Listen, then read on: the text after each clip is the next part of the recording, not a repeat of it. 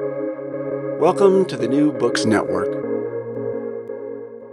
Uh, hello, everyone, and welcome back to New Books in South Asian Studies, a podcast channel on the New Books Network. I'm Sanjukta Poddar, the host of the channel, and I'm an assistant professor in the Institute of Asian Studies at Leiden University.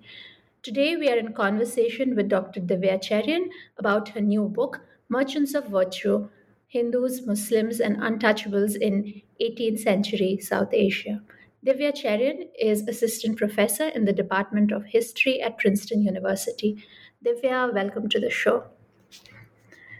Um, Divya, I wonder if you we could begin the interview, uh, the book discussion, uh, by if you could tell us a little bit about yourself. How did you become interested in research and scholarship, and uh, or you know, what's the journey to to becoming an academic? Sure. Um, so first of all, thank you so much, uh, Sanjukta, for having me um, featured in your podcast series here with the New Books Network, and you know, huge thanks to the New Books Network for existing. I think it's a really exciting, um, you know, platform that's doing an important service to the field, uh, but also to the broader public um, in terms of communicating new scholarly work to a wider audience. So, you know, thank you to the institution, and thank you to you. So, in terms of um, yeah, my journey to how I became um, a scholar, I think it was bit by bit. Honestly, I think as an undergraduate student, I certainly you know, came to appreciate history. I, I majored in history. I mean, I studied in India. I did uh, all my education um, until something called an MPhil, which is a research degree, a postgraduate, postmaster's research degree uh, that used to exist in India and was very recently actually um, sort of cancelled by the University Grants Commission over there. So until my MPhil, I studied in India. But I would say that as an undergraduate, when I majored in history, it was sort of just, you know, a choice I made without too much reflection. Um, and there were some papers that really kind of opened up my eyes to the potential potential that history has as a discipline and how interesting and exciting it can be uh, but there were others that were really not that great, honestly. And you know, and the kind of mode of I think you also are at Delhi University. In fact, I think we might have gone to the same college. Um, the way in which at least history undergraduates were assessed during my time was through the re- through the answering of these sort of four questions at the end of the academic year you know. So the way in which many students prepared for these exams was literally by memorizing other students answers to an expected you know assortment of questions uh, there were these so-called tutorial essays that were in circulation um, in Delhi University, and uh, honestly, it was a it was a soul-crushing system. I hated it, and uh, y- you know, um, and even the idea of a single exam at the end of the year that determines your grades for that class for the entire year, it just seems like a system you know designed to crush souls. So I wasn't a huge fan of history then However, and this I've you know shared in maybe other fora as well. I think growing up in Delhi really oriented me towards um, pre-modern, pre-colonial history. I grew up in the neighborhood of Saket, which is right in uh, old Delhi Sultanate um, spaces like Chirag Dilli, uh, Mehrauli, um, uh, and you know the even just the school bus ride that I would take every day would wind its way past different ruins. It was literally like a journey through India's past, starting out in the Delhi Sultanate, making its way through you know past Lodi monuments. I mean, of course, there were some Mughal monuments also um, in in Mehrauli so um, i didn't know all this at the time. I was just aware that you know from a very young age you know in my walks around the neighborhood that there are these like weird and interesting buildings. And it was really i think in class 7 or 8 that we studied about the delhi sultanate for the first time. And i was just like oh my gosh this is mind blowing this is what these buildings are. Like these are the people who built them. These were the societies that inhabited them you know so I think that was truly a spark for me, the mix of living within these ruins and then learning about them later. Um, and I think for that reason, I really enjoyed my uh, the history uh, class I did uh, in the undergraduate years on the Delhi Sultanate and sort of what was at the I guess it was late medieval um, South Asia. So anyway, so I then applied for a master's in Indian history at Jawaharlal Nehru University, which is where I would say I think I truly came to love the subject. And that I think had to do with the instruction because, of course, we had classes, but there was a lot more emphasis on internal assessment, you know, like choosing topics and really doing the historiographical work yourself, uh, first of all. And then in the last semester, we got to write our own research papers, which is something that in America people already often do at the undergraduate level. But uh, for us, at least how it was designed, we only got to do this at the very end of our master's degree. And that is when I think, you know, it was one of those eye opening moments where I was like, oh my goodness, you can really ask any question and frame your, your research and you know really it doesn't have to be the old topics of you know the tax and revenue system and you know which we'd studied again and again and again. Not that those are not important but there had been kind of a repetitive quality to how many times we studied those topics. Um, and so that I think combined with the particular debates that were ongoing in, in Jawaharlal Nehru University, um, you know, I became very close to um, anti-caste activists on campus uh, who really opened up my eyes. I was also involved in the students' movement in JNU. Um, I was part of uh, a political organization. I, uh, you know, we we waged struggles on questions of you know student scholarships, um, hostel rooms, um, uh, but also, these were struggles that linked kind of the very particular demands of students on campus with national and global level questions, which are things people sometimes mock about, you know, JNU students with their cloth jholas, you know, thinking they're going to change the world. But I, I do think it was important to think at every scale and to also see the interconnections between the different uh, scales in the moment. So I think that mix of kind of the, the questions that were emerging out of the student movement and looking through that lens onto history, uh, I think pointed me to the particular types of questions I wanted to ask. And among those, I think the question of the history of caste before colonialism is really what emerged to me as one that I couldn't see a good answer to at that time. And we are talking uh, about, you know, 2004. So yeah, this book has been in the making. yeah, that's my journey. Okay, that's fascinating. Uh, and I think you've already uh, kind of uh, created a nice segue to the next question I have because I'm curious to know how you chose this particular project that focuses on uh, Marwar in the 18th century, uh, which then ultimately led to this fascinating award winning book uh, that we are discussing today. And uh, since many of the members of our audience uh, already conduct or wish to conduct research involving non English sources, including myself, uh, I'm wondering if you could perhaps share your journey of learning to read early modern Rajasthani archives. Uh, I really enjoyed the many citations from the original edicts and orders, uh, which you very generously translate into English with diacritics. And uh, you even reproduce photographs of the records of the Bahis uh, in the book. So um, perhaps you know a little bit about your project, how you reached, um, how you know your journey towards the project, and uh, a little bit about your uh, uh, learning the languages of the archives that you work with.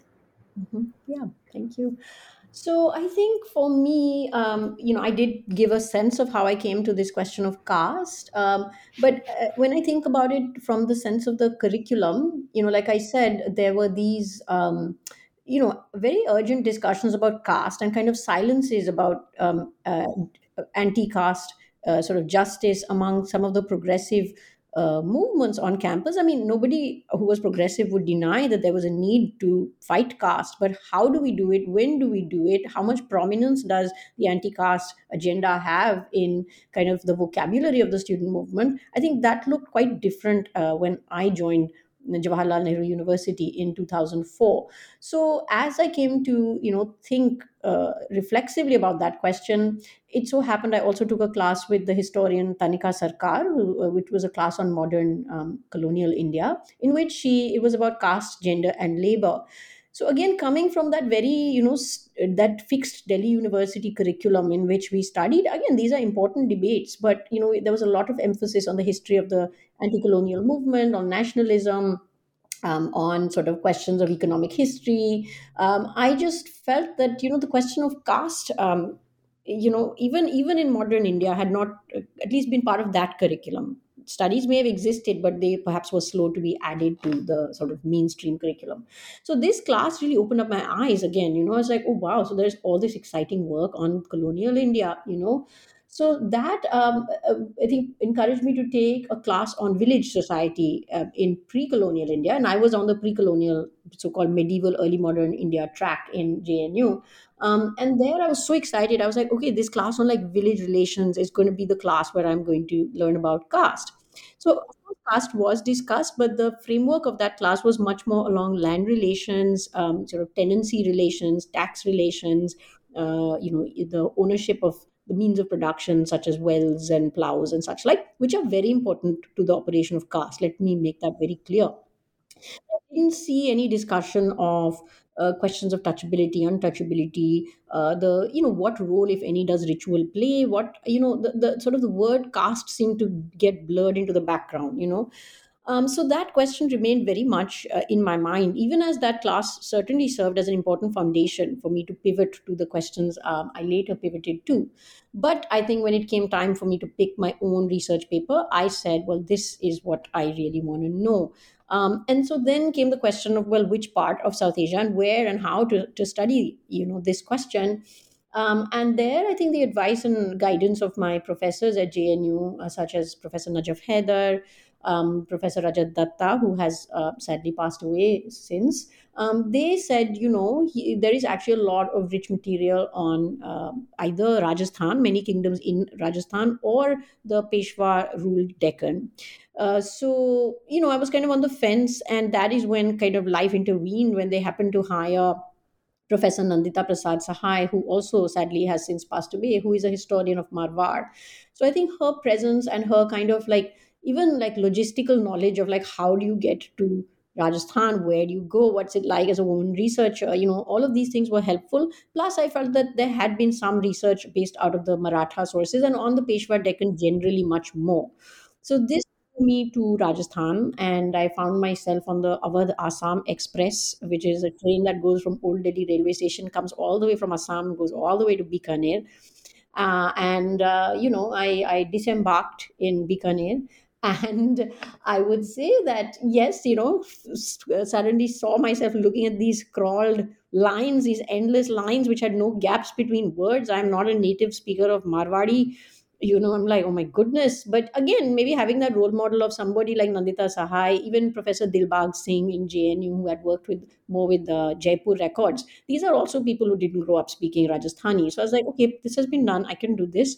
You know so yeah how did i learn the language? I i sat uh, really i just first they gave me this chart okay which had how what each letter corresp- like the letter in the pre-modern script how it corresponds to modern devanagari like you know typed out script.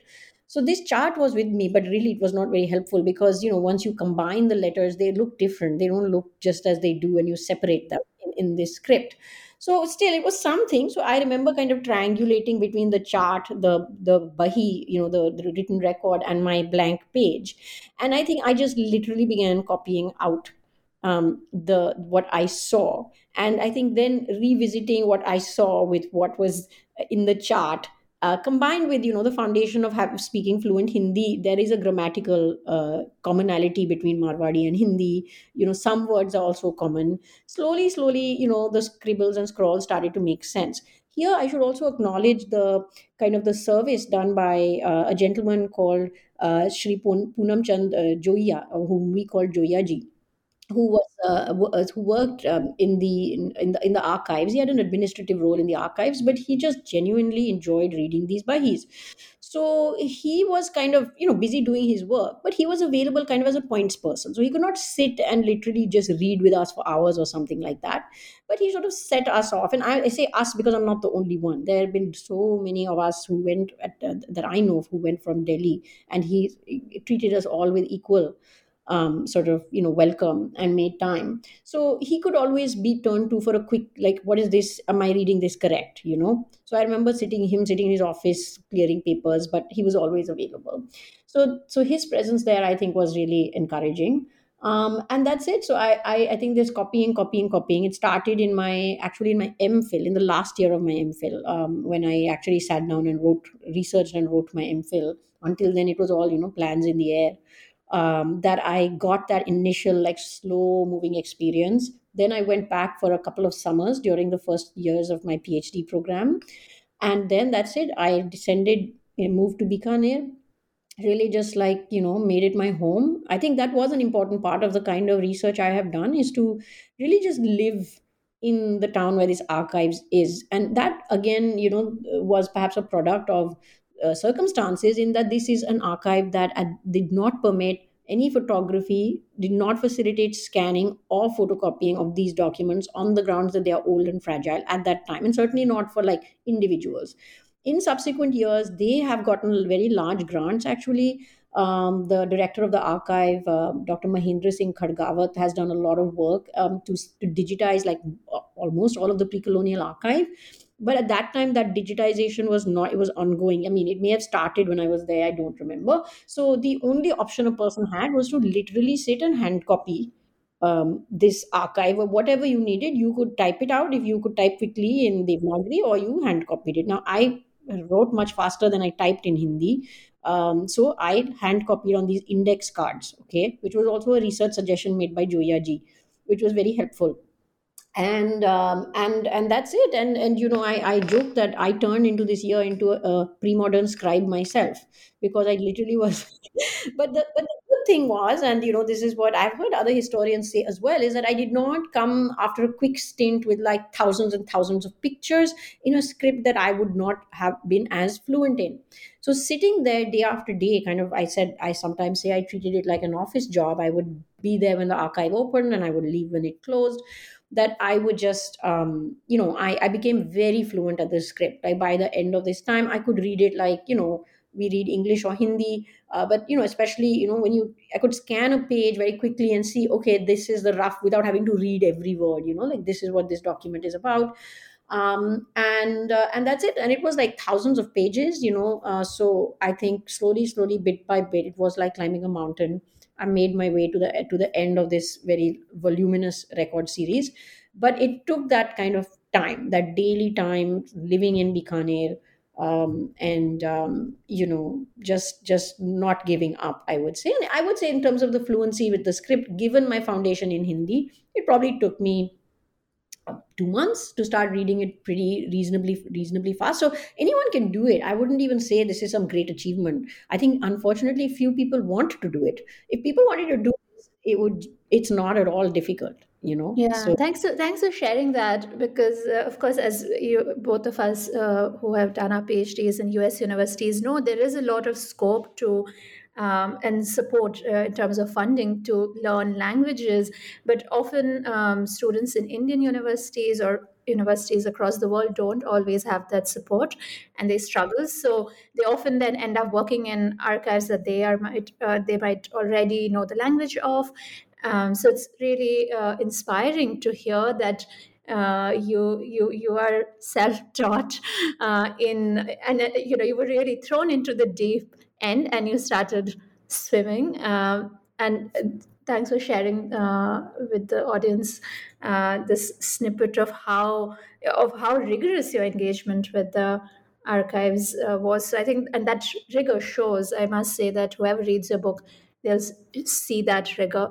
So now I'll turn perhaps to the book itself and uh, you know i'll just uh, those who may not have read the book yet uh, it's divided into two sections. And i found uh, that uh, you know I, I, have to mention that i found the elegant organizational logic riveting. The two parts are called other and self. So other first and self then.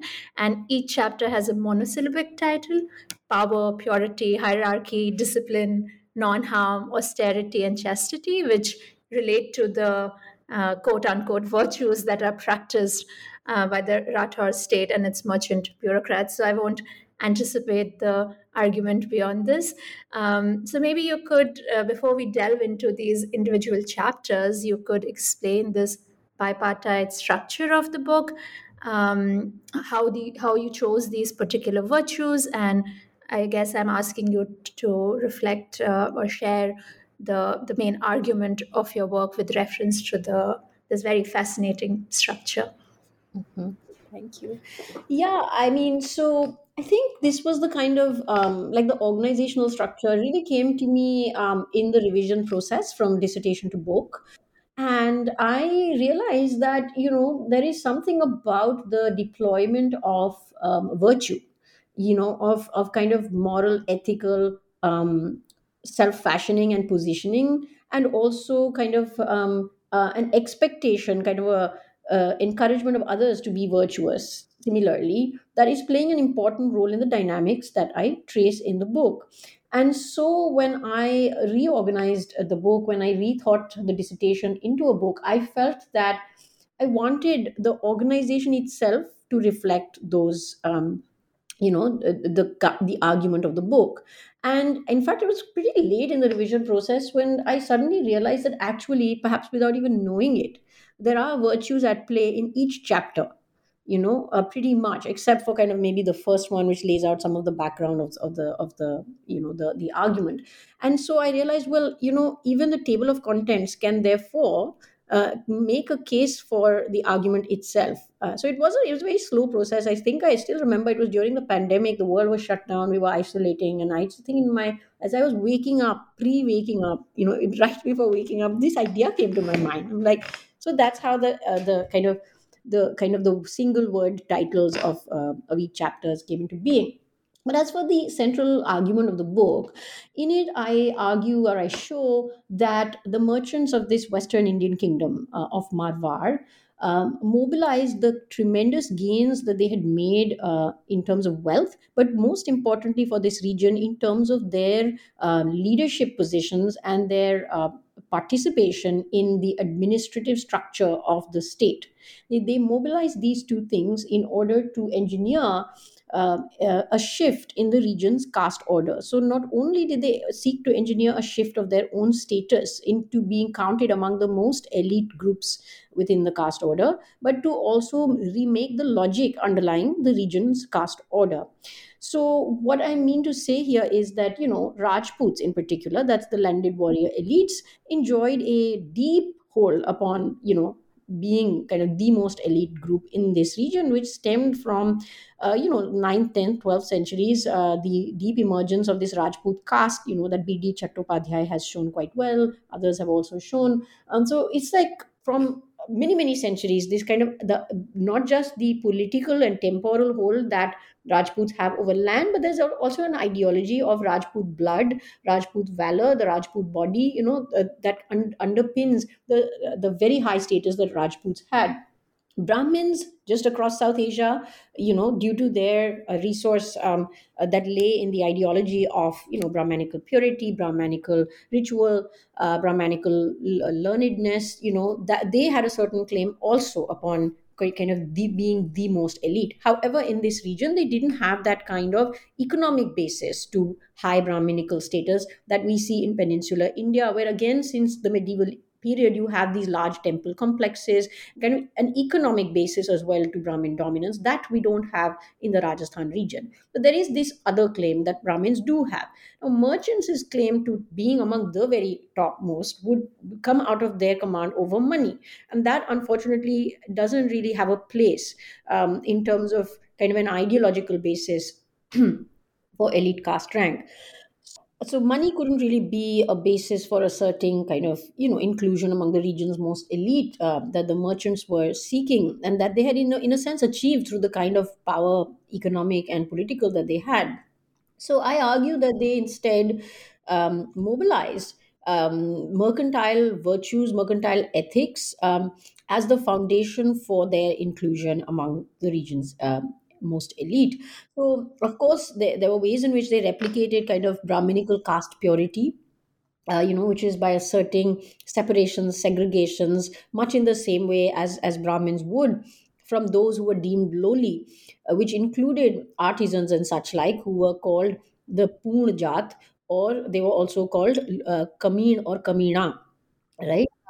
But it also uh, included uh, separations from another demographic which was uh, classed as achep or untouchable.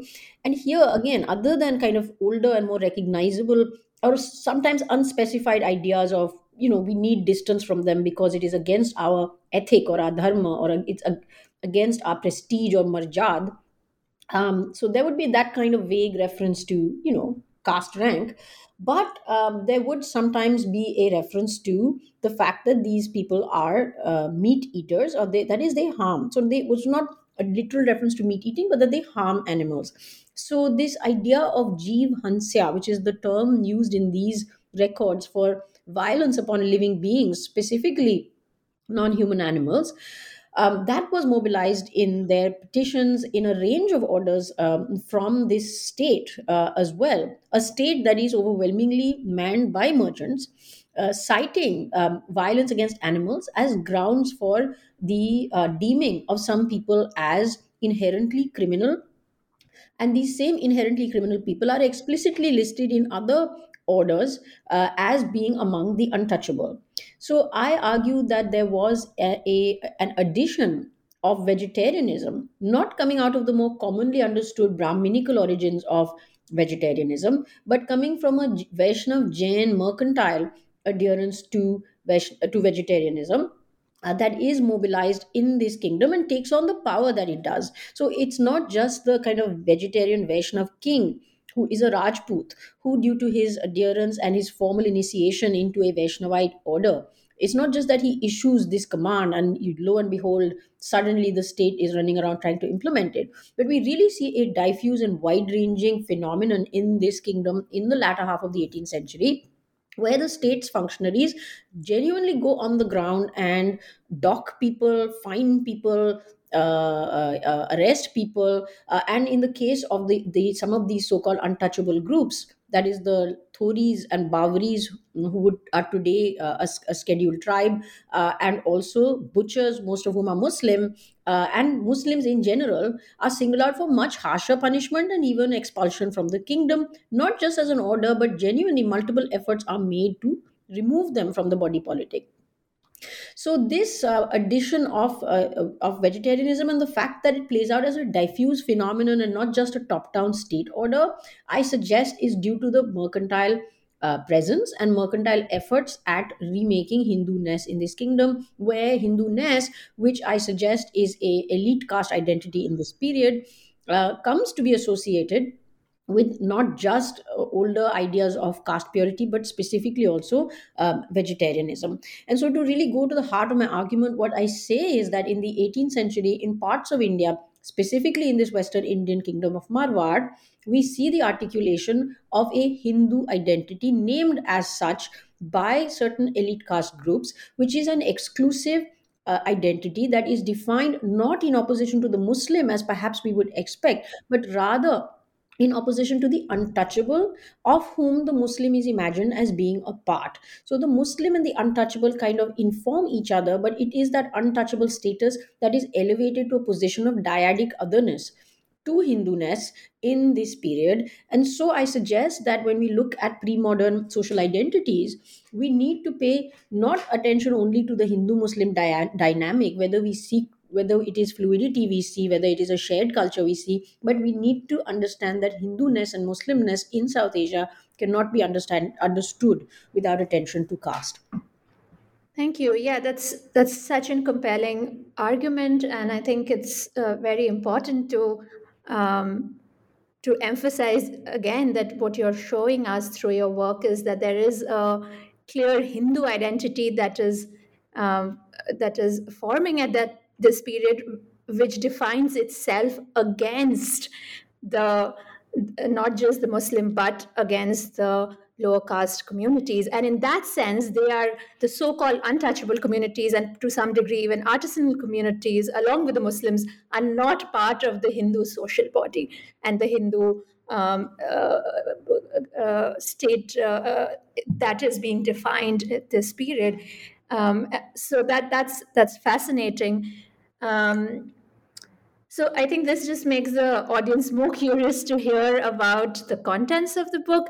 Uh, could you tell us about the category of power that you use to organize chapter one? Whose power? What kind of power uh, are you highlighting here? And of course, uh, since you know you explained the argument, uh, there is a oppositional uh, situation here where some categories have to be marginalized in order to, for uh, elite communities to define themselves as elite, uh, both in social status and in um, caste status. Mm-hmm. Yeah, so I think um, really the, the chapter that is called Power, for me, it was meant to give a historical account for how it is that some of the principal actors engaged, there are catalysts in the remaking of the caste order, in the articulation of this particular kind of Hindu identity, and not just the articulation, but the implementation of it through the state's law. Who are these actors, and how did they come to have the power that they that they deploy? Um, so, uh, and I wanted for it for it to be clear, and actually, you know, in a way, it is a uh, justification of the use of the term early modern, right? That I use not in the title of the book, but I definitely use it um, in you know all through the book.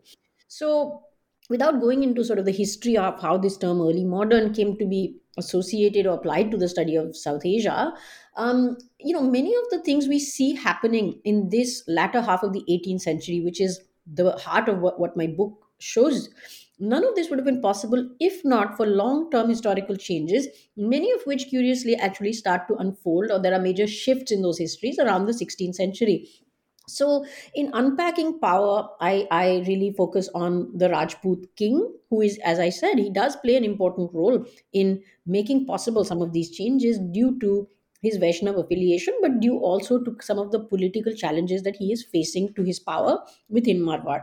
So, one is the history of that king, but also the dynasty that he comes from and the regional political order of Marwar the other is is a history of how did the merchants come to have the power that they do. So merchants as a category more broadly but how did these vaishnav and jain merchants of marwar come to have the kind of economic power that they had? What was the nature of the economic power that they had? And what was the nature of the political power that they wielded? Because i thought it was easy for me to simply say well they're part of the state.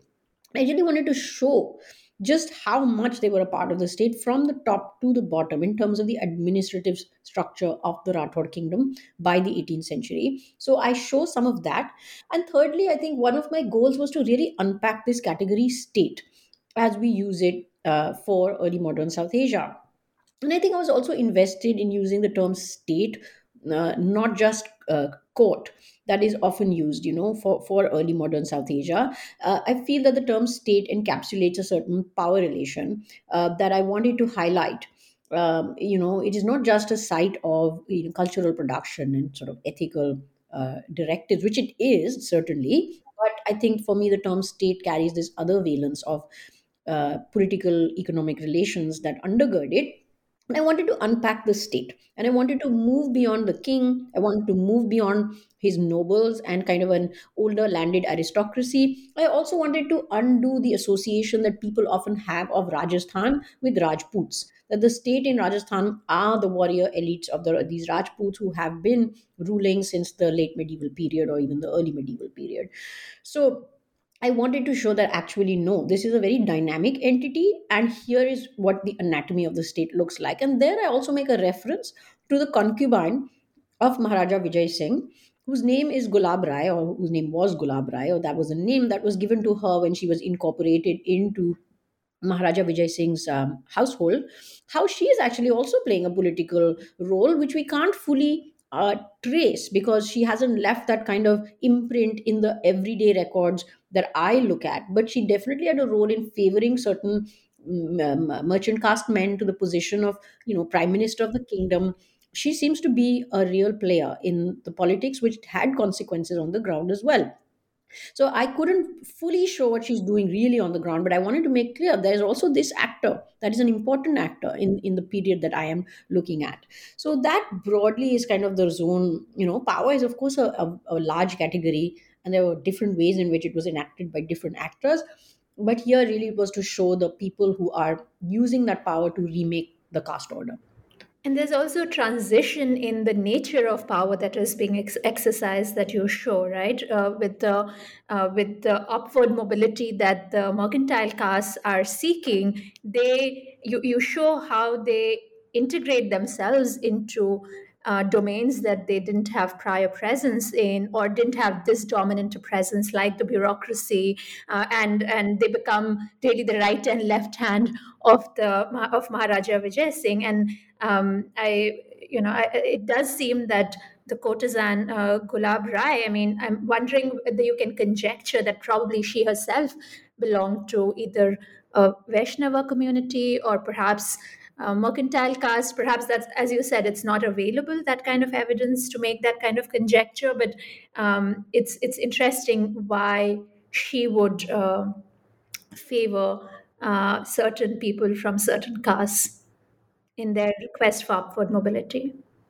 Yeah, I mean, in if in response to that, I would say that I think it wasn't that she that, that she kind of singled out merchant caste men, that there was just a large pool of merchant caste men who were very active and who had the skill set, sometimes the family legacy of working for this kingdom. So it wasn't that she chose merchants from among other caste options. She may have likely just chosen another merchant caste officer as being like her ally at court but she was part of that dynamic is what i would say in terms of her own caste origin uh, i think it's unlikely that she was of mercantile ca- caste origin but as you say it is possible. We don't know. You know in the in the circumstances of this time period children were sold in at a very young age into slavery in times of distress. Parents did that during famines and such like.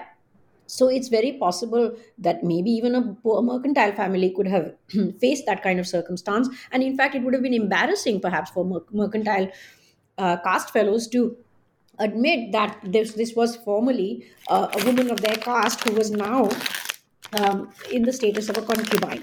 But historians say that it's more likely that she was of a Jat origin. We don't know. Actually we don't know. She could have been any any caste origin. It's completely erased yeah. And and and that kind of you know interesting mobility that you see in this middle class i think that's and their um, their ability to move up in the hierarchy in order to entrench themselves in the power structure that's that's fascinating. And here we also have a female figure which is often rare uh, so maybe we can turn to chapter two here, uh, where the ethic of purity is the focal lens through which you read the Marwar state.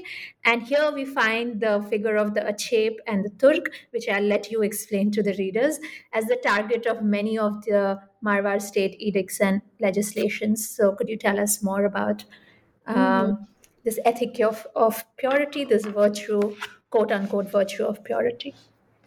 Yeah, I think here I just wanted to lay out um, in this chapter sort of all the many ways in which um, mercantile actors, but often working in alliance with Brahminical, um, um, you know, neighbors and and townspeople or village uh, people, sometimes also Jat communities, uh, how they would sometimes join, kind of work together with Mahajans. Sometimes the Mahajans would work on their own I really wanted to map out kind of the the axes along which the remaking of social life played out. So I use this term social distance here. I'm not saying it's very original, but the funny thing is I started to use it well before the pandemic. So it was sort of interesting for that's me. That's interesting to know. I was wondering whether that's uh, that's something oh, that came up when you were revising during the pandemic.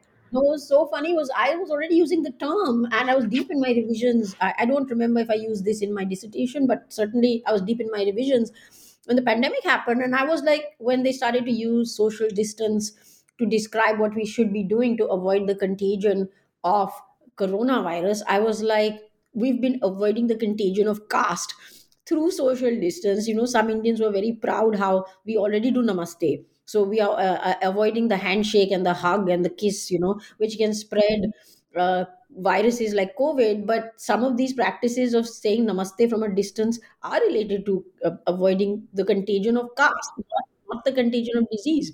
If caste is a disease, perhaps yes. So I think uh, for me that was actually kind of maybe I should have put in a footnote that you know this predates the, the pandemic but i wanted to show the axes along which that remaking of social life happens and i think for me uh, one was neighborhoods you know there were people who who asked for their homes to be shifted because a muslim was living close to them then the other way in which space came into the picture are uh, mercantile. Actually, it was sometimes unnamed actors pushing low caste um, artisanal communities to the peripheries, the very edges, spatially, of temple based Krishna worship. And these communities actively resisted that, citing custom, saying, We have been doing this. So, you know, why should we be pushed to the peripheries now? And and and I have another book chapter, which is not in this book, in which I show some of these processes in more detail and then there was the question of water, which again, in an arid zone like Rajasthan uh, and, and particularly Marwar, which uh, you know really shades into the desert, um, this seemed to be a particularly cruel um, axis of caste discrimination, where again, actually, merchants seem to play a really they they even offer to use their monetary resources to build out a new well or to create you know facilitate the separation of their water drawing from the uh, water drawing by low caste communities. And in those petitions they often describe that they are of uttam jat or, or, or, or sort of elite caste um, and other such terms they use. And that, that is where they cite some of that logic of dharma and prestige that i mentioned for why they want those separations. So i think my goal in this chapter was to show that you know one could argue maybe these kinds of petitions have always been uh, you know emerging. And and that's a question that that's sort of hard to answer. But what to me was interesting was that in these petitions there is an, a, a demand to introduce a change. You know that this it's not that they are protesting a change. They are saying things are such. We have been drawing water from the same side of the pond as these other lowly people now we want something different so this idea of demanding a change to me particularly after spending all the months and months that I spent in the archives, was very interesting because usually um, the kind of grounds on which people made legal claims in this order was custom. It was that we demand X or Y action because it, it departs from what we usually do. And that itself, and there are words for that, you know, Sadamand soon, always, Reet soon, by custom um, and siraste or something you know. These are the kinds of these were almost like technical terms i would say you know. Uh, uvajabi is another one. Do what is you know uh, What is wajib? Yeah. Is wajib. so um so and which was usually used by the state the people would normally say as is customary so here there is no mention of custom it's like this is dharma this is ma- maryada this is what we want you know So and this the is something novel in that sense, exactly without right? even calling it novel but there's no so that i found very uh, fascinating you know so so i think in this chapter it's those segregations of water space uh, temple use um, that i wanted to to highlight. That's the function this chapter plays.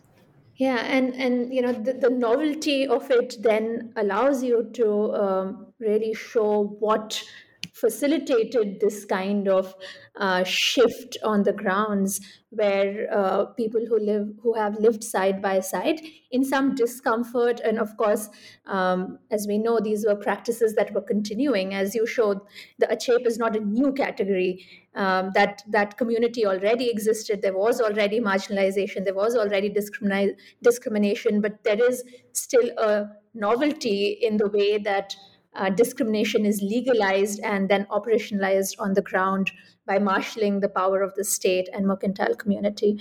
So I think this uh, takes us to the next chapter where you discuss hierarchy and social order. Um, so maybe we can you can discuss the same aspect and how it manifests in chapter three. yeah so i think in um, in this chapter i think i honestly wanted to kind of give a i think answer a question that the reader, especially the informed reader of early modern South Asian history, of uh, the history of Hindu religion, perhaps would be asking, what is so new about this Hindu? We know that the term Hindu is used in um, pre-modern records, you know, um, sometimes as such, uh, as you know, I think uh, Cynthia Talbot's work shows this for like 13th 14th century andhra you know um, there is the classic article by philip uh, Wagoner you know on the hindu Raya Suratrana in um, uh, Vijayanagar, you know. So uh, we know Shivaji also used this term. Uh, we know Rajput Chronicles use this term Hindu.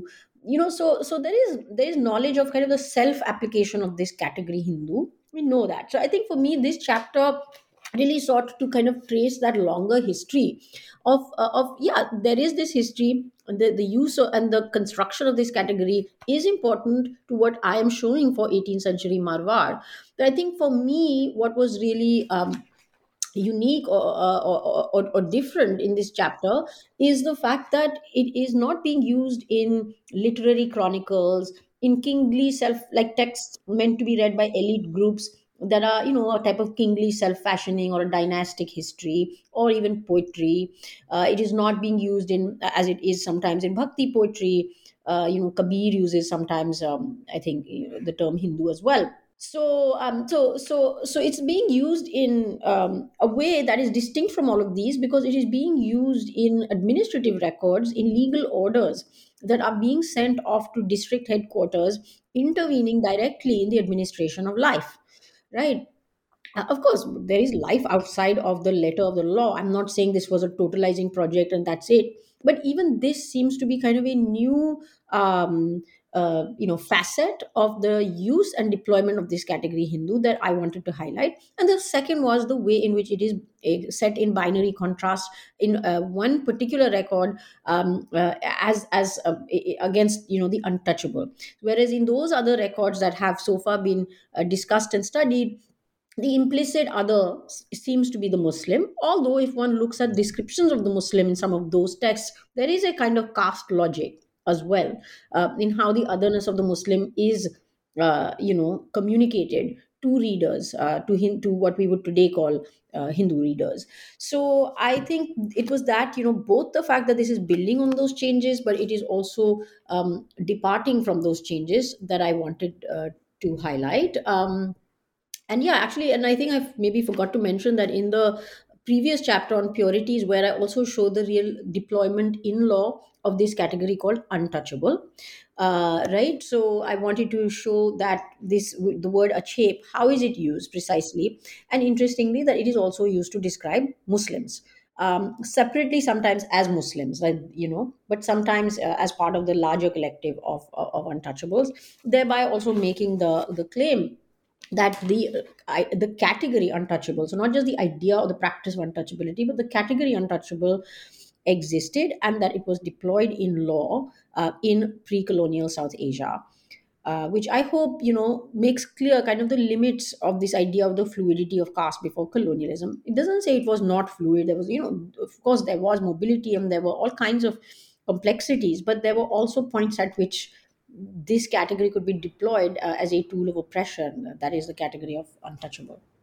Yeah, and in fact, as you show, the mobility that is allowed to some castes is actually defined on the basis of greater exclusion uh, of uh, of other castes, especially the achep or untouchable and artisanal castes, right? So the mobility that might be uh, available is of a limited kind, but lim- uh, available perhaps only to middle caste, like uh, in this instance of Marwar, the mercantile castemen, as you uh, call them.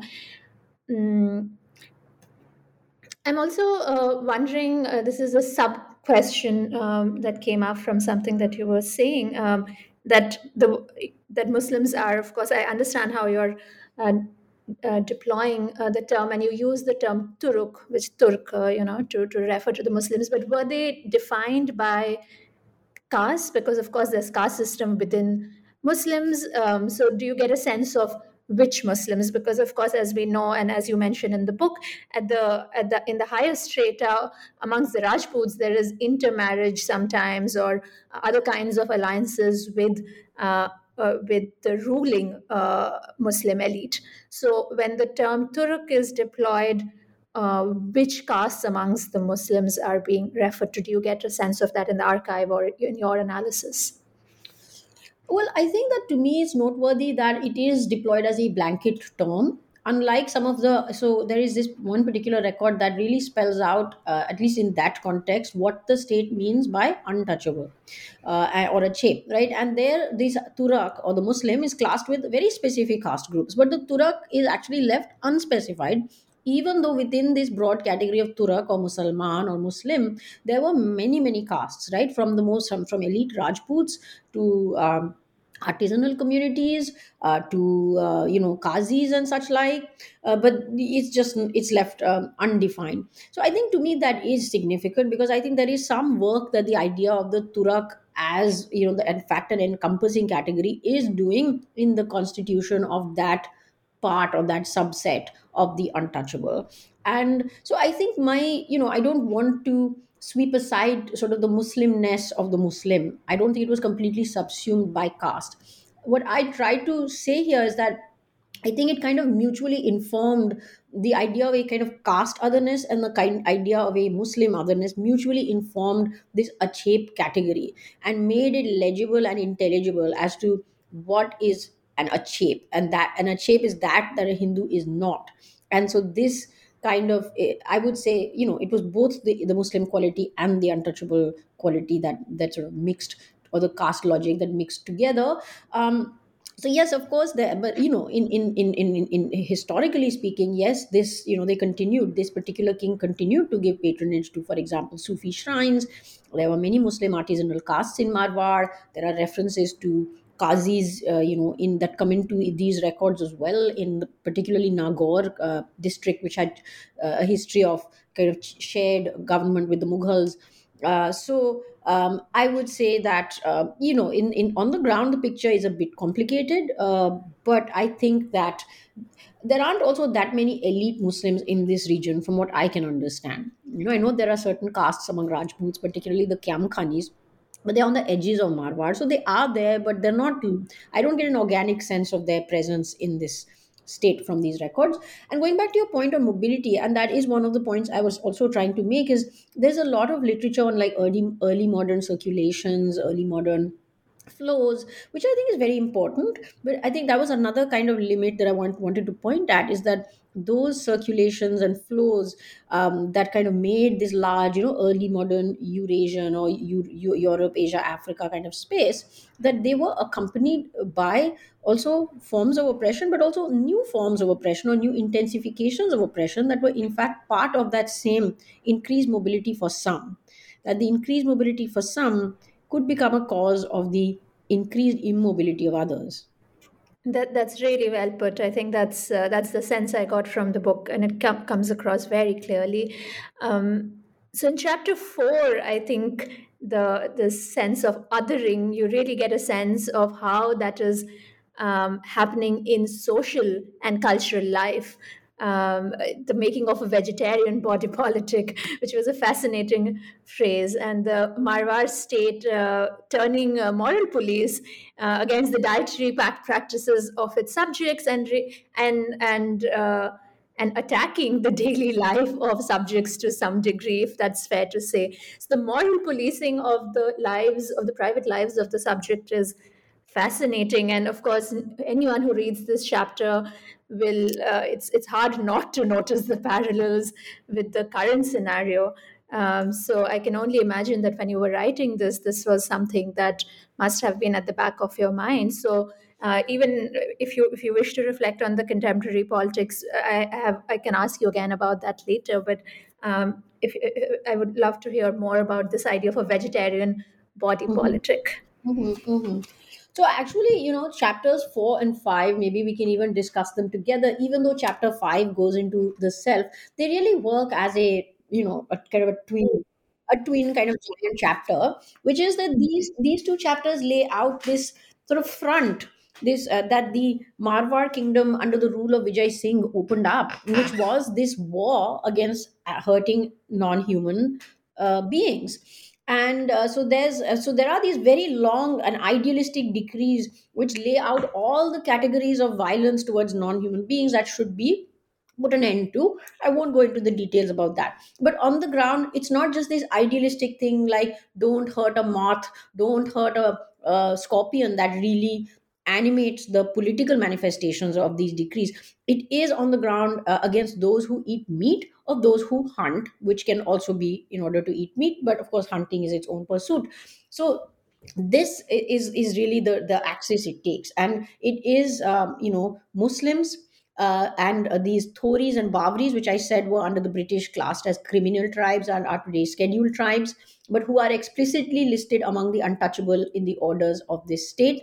Um, uh, and uh, who else? Butchers, most of whom are uh, Muslim uh, who are singled out for specific punishment uh, and almost preemptively. That not that these people are not following our orders, but that these people will not follow our orders. So they should be banished or they should be dispossessed. If they own goats, herds of goats should be confiscated and transferred to vegetarian castes such as the Jats.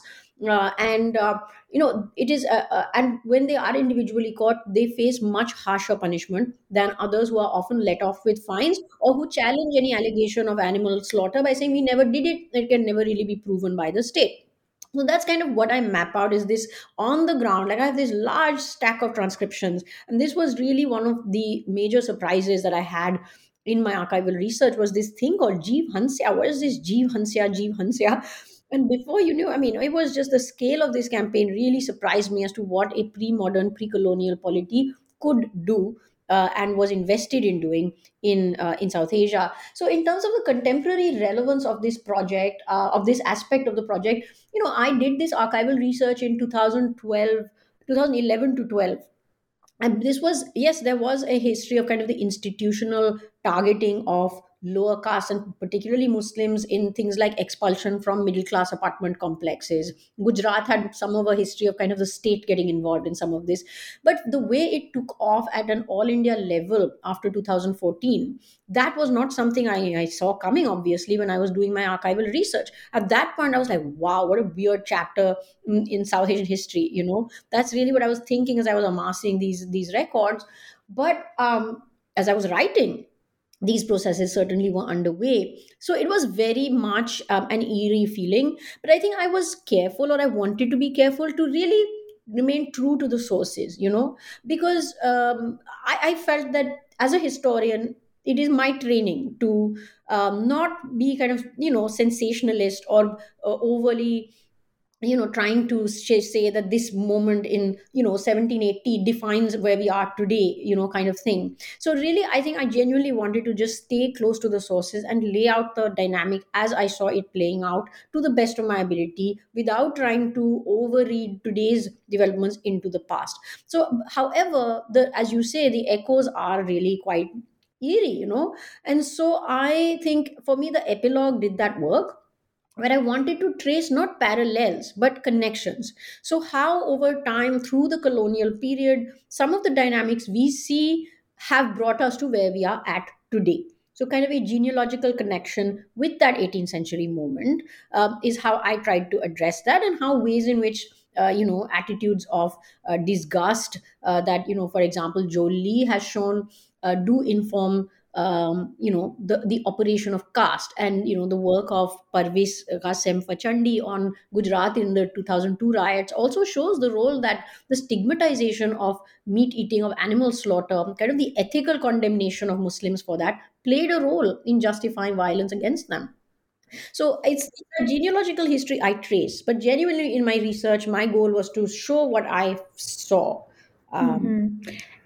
And yes, I mean, you know, uh, anyone who reads now will, of course, see that parallel. But as you were saying, uh, that was, uh, and and you know, anyone who reads will see how um, truth to the archive, the truth of the archive that you saw, you reproduce that uh, without uh, without taking leaps of uh, you know licenses and leaps and that i am sure is very appreciated um, and, and, in chapter five which you of course discussed a little bit this idea of which, which is titled non-harm uh, which sounds like such an apparently harmless and pious virtue but that gets operationalized and against whom as you just discussed. So maybe we can move on to chapter six um, which is on austerity, which is really, I think, you bring home the uh, Vallabha and Jain ethics of austerity and how that is practiced against the self. Because uh, so far, of course, it's the other who remains the target of defining the self, but now the self itself is increasingly policed. Disciplined and punished, uh, though again here the punishment is differential, uh, as you show us. So, uh, yeah. Yeah, so I think uh, you know both in the chapter, I think is it five and six and and seven. So the the self section of the book, the second part of the book. In that, I think yes, I turn very much to how this remaking of kind of the elite caste identity eh, that the merchants were leading was not just about identifying what the Hindu was not or what the non-elite was. That was not the limit. It was also a remaking of the self in consonance with those very virtues that were being uh, cited that kind of fueled uh, this rise to regional um, you know preeminence or caste uh, preeminence that the merchants were seeking so you know you had to walk the talk um, and so I think, of course, some of this is also an older process, you know, the kind of um, adherence to the ethics of uh, bodily simplicity, bodily austerity, not indulging the senses too much, um, you know, which extends also into chastity. So maybe we can also bring in the last uh, chapter of the book you know where there is this sense of you know uh, it's a deeper it's a deeper history within these communities. It's not only linked to kind of asserting caste dominance you know. Among mercantile cultures both vaishnav and jain there is this uh, emphasis of a shared culture uh, of, of all of this where the excess of you know especially accumulated wealth is to be manifested in uh, rituals of the community festivals uh, uh, you know wedding feasts uh, these uh, you know charity these are the sites where you are to really expend that wealth you have accumulated not spend it lavishly on your own self. So uh, wealth aside i think i try to show how the other side of sort of we- how, how you do or don't uh, you know expend wealth is um, how your relation to your sensory self right? And that's where again i was very surprised that these orders that also prohibited um, the brewing of alcohol because no violence was involved there you know? Uh, orders that prohibited gambling, uh, which are actually part of mercantile, uh, uh, which is part of mercantile cultures. The work of Ritu Birla has really shown how the kind of history that has histories of speculation in the late 19th century. Um, so gambling, alcohol, um, and also kind of a restraint on the sexual activity of mercantile caste women uh, is another axis along which the remaking of this Hindu self uh, plays out.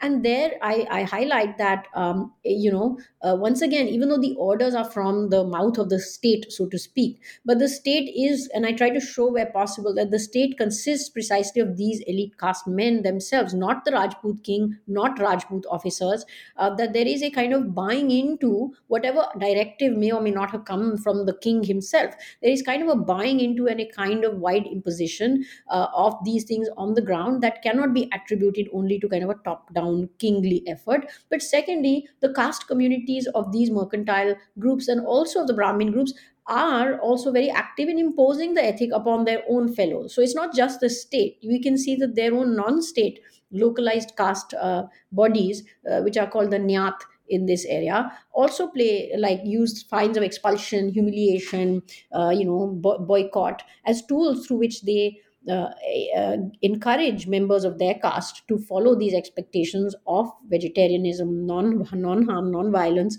towards living beings, uh, you know, uh, bodily austerity, um, chastity, and such like. And uh, and I argue that it's not just a kind of inherited ethic, but it, as others have shown, this is important to maintaining a reputation of respectability, which in turn is connected to creditworthiness um, among mercantile cultures. Um, that you know, Douglas Haynes, for example, has shown for um, working out of later sources in, in Gujarat. So that's um, the intervention there.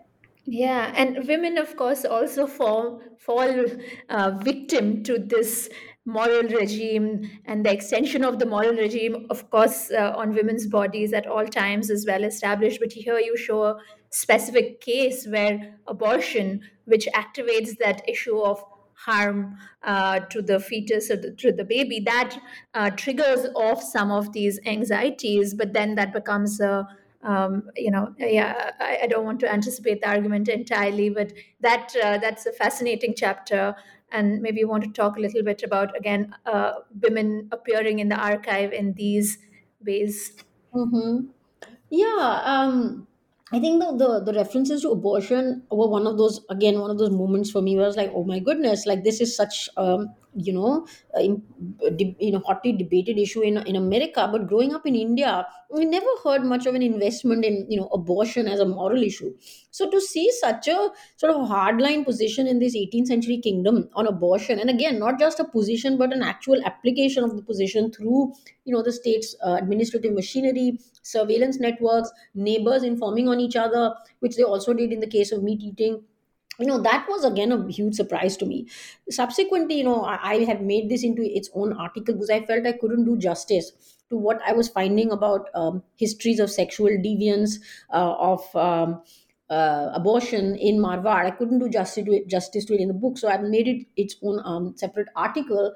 But in doing more research, I found that there are similar histories also in the uh, Peshwa Deccan in the 18th century, and also in the neighboring uh, kingdom of Jaipur in the 18th century. So i think there's this interesting like line of potential further inquiry there. Like there is a much greater policing of women's bodies that is being unleashed in the 18th century in certain parts of post mughal south asia. Uh, that is fascinating. And to me what really stood out once i actually looked carefully at the cases i gathered is that they're all or most of them are merchant caste or brahmin women. So there's no concern with abortion done or not done by by artisanal women, peasant women. But there, I one possibility is that they were allowed remarriage, and so maybe if you did get pregnant out of wedlock, it was something that could get concealed because you rarely remained unmarried during your reproductive years, perhaps. Uh, so still, you know that there is not a concern with policing or the fact that yes, this regime of widowhood led to this outcome, which then led to greater policing, I think uh, was a really fascinating chapter. And I think, to my mind, the fact that it's these women only that are being policed linked to this emphasis on chastity uh, and kind of a remaking of the self to better and more powerfully assert a claim to be among the region's elite. And in, interestingly, read between the lines, we also see a history of transgression and deviance. Uh, deviant women, transgressive women, very bold men and women who are trying to carry on with their lives and suddenly find themselves at the receiving end of this punitive uh, regime. And it's uh, you know the, the, the moral capital that is being built up uh, in nexus with financial capital of the mercantile class and the sovereign power of the state. So thank you so much. This has been such a fascinating discussion. Before i uh, let you go i'm uh, curious to hear about uh, what are, what are you working on now? What are you thinking about writing and researching next Mm-hmm. Yeah, thank you. Um, so now I'm really headed into the um, you know, the interface or the kind of dynamic between the practice of magic broadly. Of course, I know that's a complicated category, but magic and uh, the state. Uh, so I found in doing research for this book references to the persecution of women for the practice of witchcraft. The word in Marwari is dakan.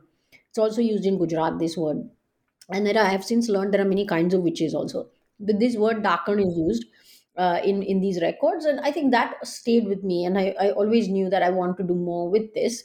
And so i think that's really what uh, that's become the anchor but i think i have a broader question uh, that i'm interested in. What are the other kinds of uh, sort of what can i say unofficial magic you know that are being used? Not that are you know so not um, you know so tantra but like folk tantra the persianate islamicate sciences uh, you know, and kind of the mixed milieu of how they're deployed on the ground, uh, mixed in with each other.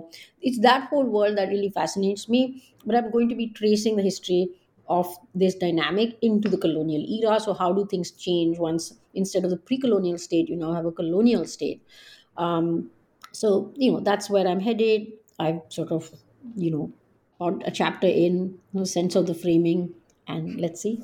Yeah, that, that sounds fascinating, and that's going to, uh, I'm sure, produce uh, that that effort is going to produce another wonderful book. Divya, thank you so much for taking the time to chat with us about your research, your book, your future project, and this has been an absolutely wonderful con- uh, conversation. And uh, congratulations once again on the publication of this very significant work of uh, social and cultural history of early modern uh, pre colonial South Asia. Uh, to our audience, thank you for listening to this episode of New Books in South Asian Studies, a podcast channel on the New Books Network.